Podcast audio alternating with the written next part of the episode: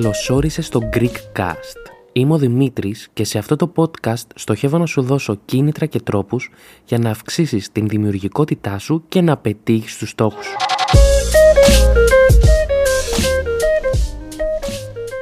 Σε αυτό το επεισόδιο θέλω να ξεκινήσω με ένα άρθρο που βρήκα στην εναλλακτική δράση.com όπου ε, το έχει γράψει ο Γιάννης Αραχοβίτης και πραγματικά είναι εξαιρετικό και θα ήθελα να το μοιραστώ μαζί σας ακριβώς όπως το έχει γράψει.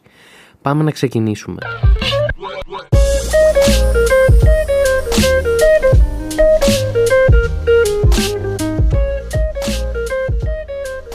Το άρθρο λοιπόν ξεκινάει και λέει «Η ευρηματικότητα και η δημιουργικότητα είναι από τα κύρια χαρακτηριστικά των πετυχημένων ανθρώπων.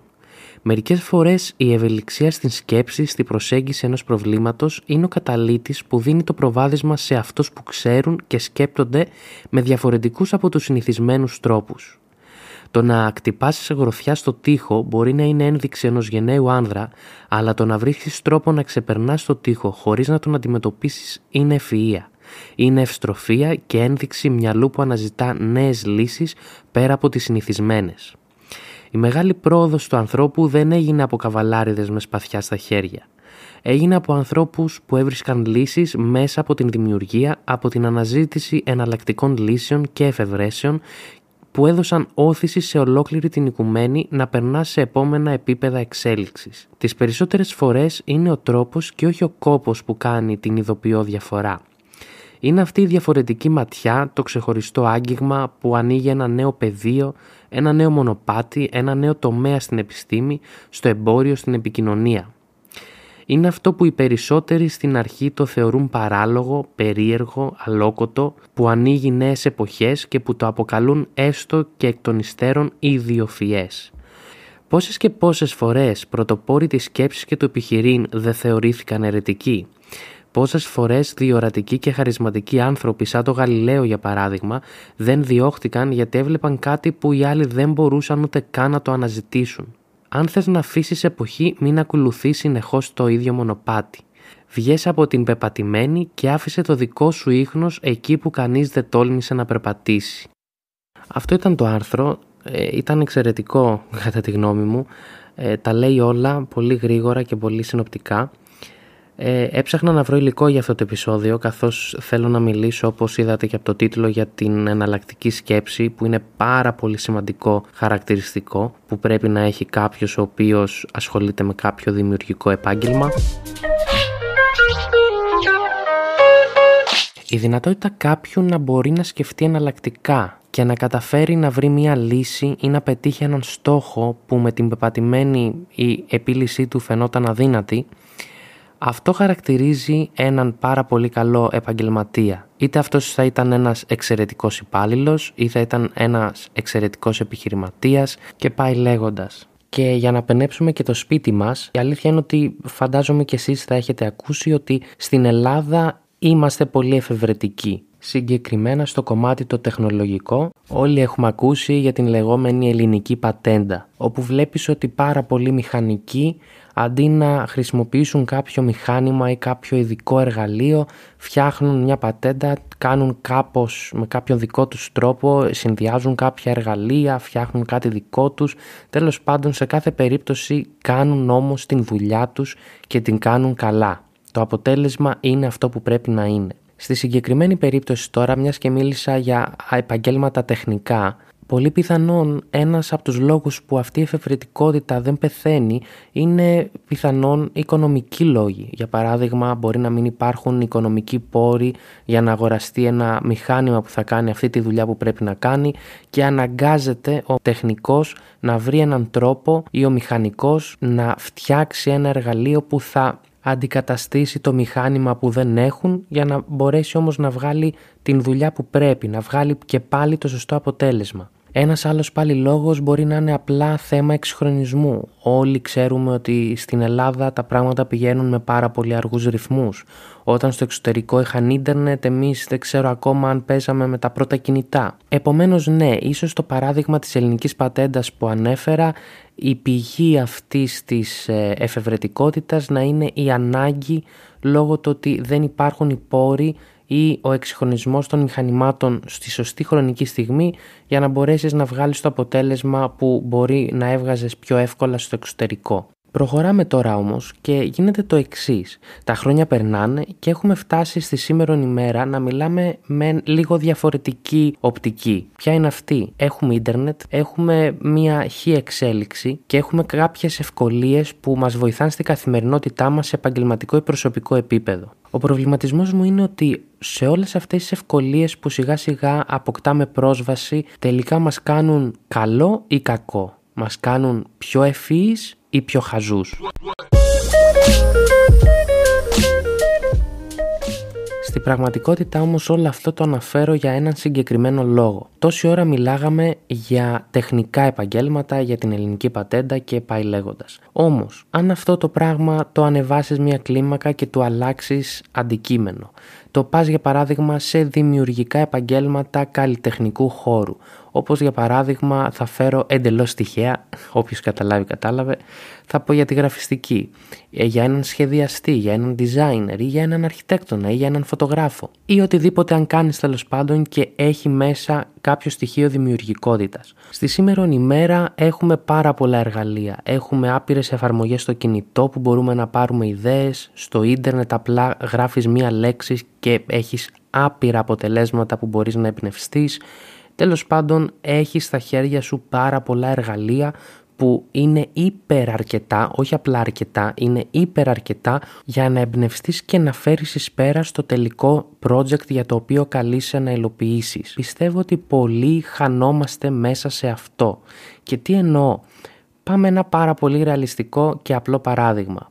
Θες για παράδειγμα να φτιάξεις χειροποίητα βραχιόλια. Μπαίνεις στο Pinterest, έχεις μια ιδέα στο μυαλό σου για το τι θες να φτιάξεις και καθώς μπαίνεις στο Pinterest βλέπεις άπειρες, άπειρες ιδέες πάνω σε αυτό που σκεφτόσουν και σιγά σιγά ξέρεις βλέπεις κάτι και λες «Α ναι, οκ, αυτό που βλέπω είναι ακόμα καλύτερο, θα το κάνω έτσι».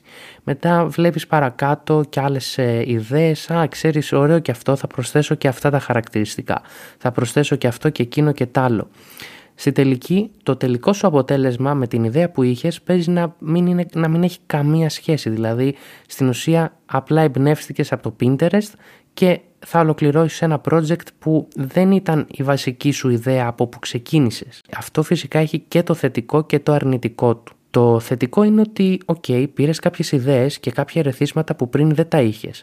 Και σίγουρα την επόμενη φορά θα γίνεις ακόμα καλύτερος. Όμως την επόμενη φορά υπάρχει και ο κίνδυνος να μην σου έρθει αμέσως η ιδέα στο κεφάλι, αλλά να πεις, ξέρεις, τώρα δεν έχω έμπνευση. Θα μπω στο Pinterest να δω ιδέες και θα εμπνευστώ εκείνη τη στιγμή. Και εκεί είναι η λάθος λέξη, δεν εμπνέεσαι, απλά παίρνεις ιδέες όπου τις βλέπεις υλοποιημένες κατευθείαν, δεν φαντάζεσαι κάτι. Θυμάστε παλιά που δεν, δεν ξέρω, εγώ το έχω ζήσει τουλάχιστον, που δεν υπήρχε ίντερνετ, δεν υπήρχαν κινητά και απλά τα φανταζόσουν, απλά, φανταζόσουν πώς, μιλάμε τώρα για ένα βραχιόλι, OK, okay. φανταζόσουν πώς θα έχει το σχήμα αυτό το βραχιόλι, το ζωγράφιζες σε ένα χαρτί, ε, έβαζες τη φαντασία σου και έλεγες Α, θα έχει και εκείνο, θα έχει και. Τέλος πάντων, έκλεινες τα μάτια και σκεφτόσουν.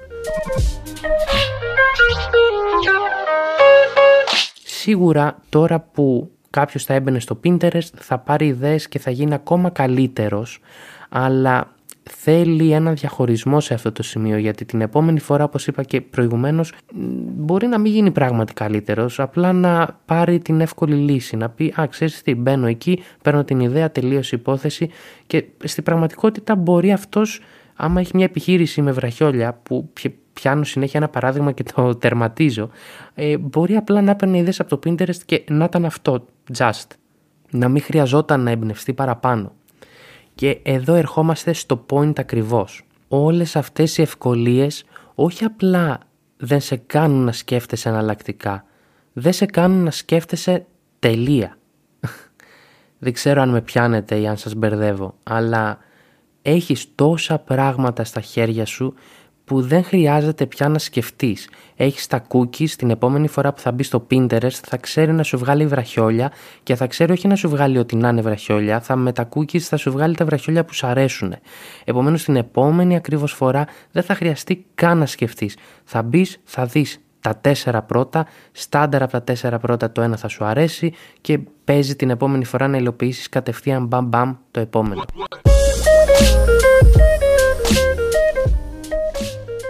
Επομένως, ναι, η εναλλακτική σκέψη θέλω να πιστεύω ότι είναι κάτι που αυτή τη στιγμή λείπει, λείπει πολύ στην αγορά, ακόμα σε προσωπικό επίπεδο. Λέει ο καθένας ότι ξέρεις, δεν έχω χρόνο να κάνω αυτό, δεν έχω χρόνο να κάνω το άλλο. Ναι, χρειάζεσαι απλά μια εναλλακτική σκέψη. Πρέπει να σκεφτείς διαφορετικά τι μπορείς να κάνεις, σίγουρα θα βρεις λύση στο πρόβλημά σου. Κάτι που έχει πολύ ενδιαφέρον που μπορείτε να κάνετε κι εσείς είναι άμα γκουγκλάρετε στο ίντερνετ ε, Alternative Thinking Exercises μπορείτε να βρείτε διάφορες ασκήσεις οι οποίες στην ουσία σου βάζουν μια ερώτηση και σου λένε απλά βρες μια λύση σε αυτό το πρόβλημα που σου αναφέρω. Και παρακάτω αν σκρολάρεις έχει την απάντηση, έχει 4-5 εναλλακτικές απαντήσεις και βλέπεις μετά με αυτή που έδωσες εσύ πόσο κοντά είσαι ή τι απόκληση υπάρχει. Γενικότερα υπάρχουν πολλές τέτοιες ασκήσεις στο ίντερνετ που μπορείτε να βρείτε και θα σας βοηθήσουν πολύ. Εμένα προσωπικά αυτό που είδα ότι με βοήθησε είναι ότι αν κάποιες φορές έχω ένα πρόβλημα και θέλω να βρω λύση, Συνήθως αυτό που κάνω και εγώ και κάνουμε περισσότερο είναι βρίσκεις πρώτη λύση που σου έρχεται στο μυαλό, ε, αυτό υλοποιείς. Ε, την ώρα που σου έρχεται λοιπόν αυτή η λύση, λες στο μυαλό σου, όπα, βρες άλλες μία-δύο εναλλακτικές πάνω σε αυτή τη λύση. Ας κάνεις την πρώτη που βρήκες, δεν πειράζει, αλλά βρες άλλες δύο. Να υπάρχουν backup. Ε, αυτό και μόνο σε κρατάει σε μία έτσι εγρήγορση του νου, να το πω. Τέλος πάντων, γενικότερα σίγουρα θα σε βοηθήσει σε πάρα πολλά πράγματα. Θα κλείσω με μία άσκηση εναλλακτικής σκέψης με αυτό που σας είπα μόλις τώρα, όπου για να το κάνω λίγο πιο spicy, βρήκα μία άσκηση όπου την έχει δημιουργήσει η ίδια η Google και το χρησιμοποιούσε σαν final step για το υποψήφιο προσωπικό της. Δηλαδή, έστελνε κάποιος βιογραφικό, κάνανε ένα ξεδιάλεγμα, μετά από αυτό το ξεδιάλεγμα του κάναν κάποια συνέντευξη και όσοι πια περνάγαν και τη συνέντευξη, το τελευταίο στάδιο πριν να υπογράψουν την πρόσληψη ήταν να απαντήσουν σε αυτή την ερώτηση όπου θα ακολουθήσει μόλις τώρα. Λοιπόν, είναι χειμώνας, έχει πάρα πολύ κακό καιρό έξω και εσύ είσαι μέσα στο αυτοκίνητο. Καθώς γυρνάς προς το σπίτι σου, σταματάς σε ένα φανάρι και ακριβώς στο σημείο που έχεις σταματήσει υπάρχει μία στάση λεωφορείου. Σε αυτή τη στάση λεωφορείου βλέπεις τρία άτομα. Αυτά τα τρία άτομα είναι μία γιαγιά η οποία χρειάζεται επιγόντως νοσοκομείο, το δεύτερο άτομο είναι ένας αδελφικός σου φίλος όπου έχεις να το δεις πάρα πολλά χρόνια και μαζί είχατε ζήσει πάρα πολύ σημαντικές στιγμές και το τρίτο άτομο είναι η γυναίκα της ζωής σου. Είναι η γυναίκα που ξέρεις ότι σε θέλει και ξέρεις ότι άμα την επιλέξεις θα ζήσετε μαζί. Το αμάξι σου είναι διθέσιο, επομένως μπορείς να επιλέξεις μόνο έναν. Η ερώτηση είναι απλή. Τι κάνεις;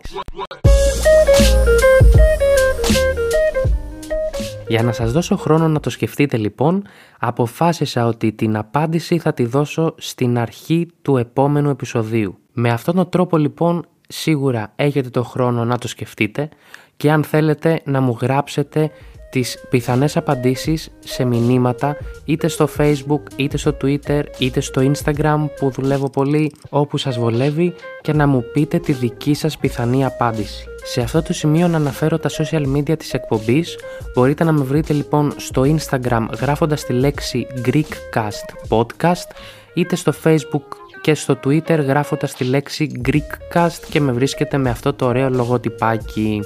Λοιπόν, μέχρι το επόμενο επεισόδιο, αγάπη και όρεξη για ζωή σε όλους σας.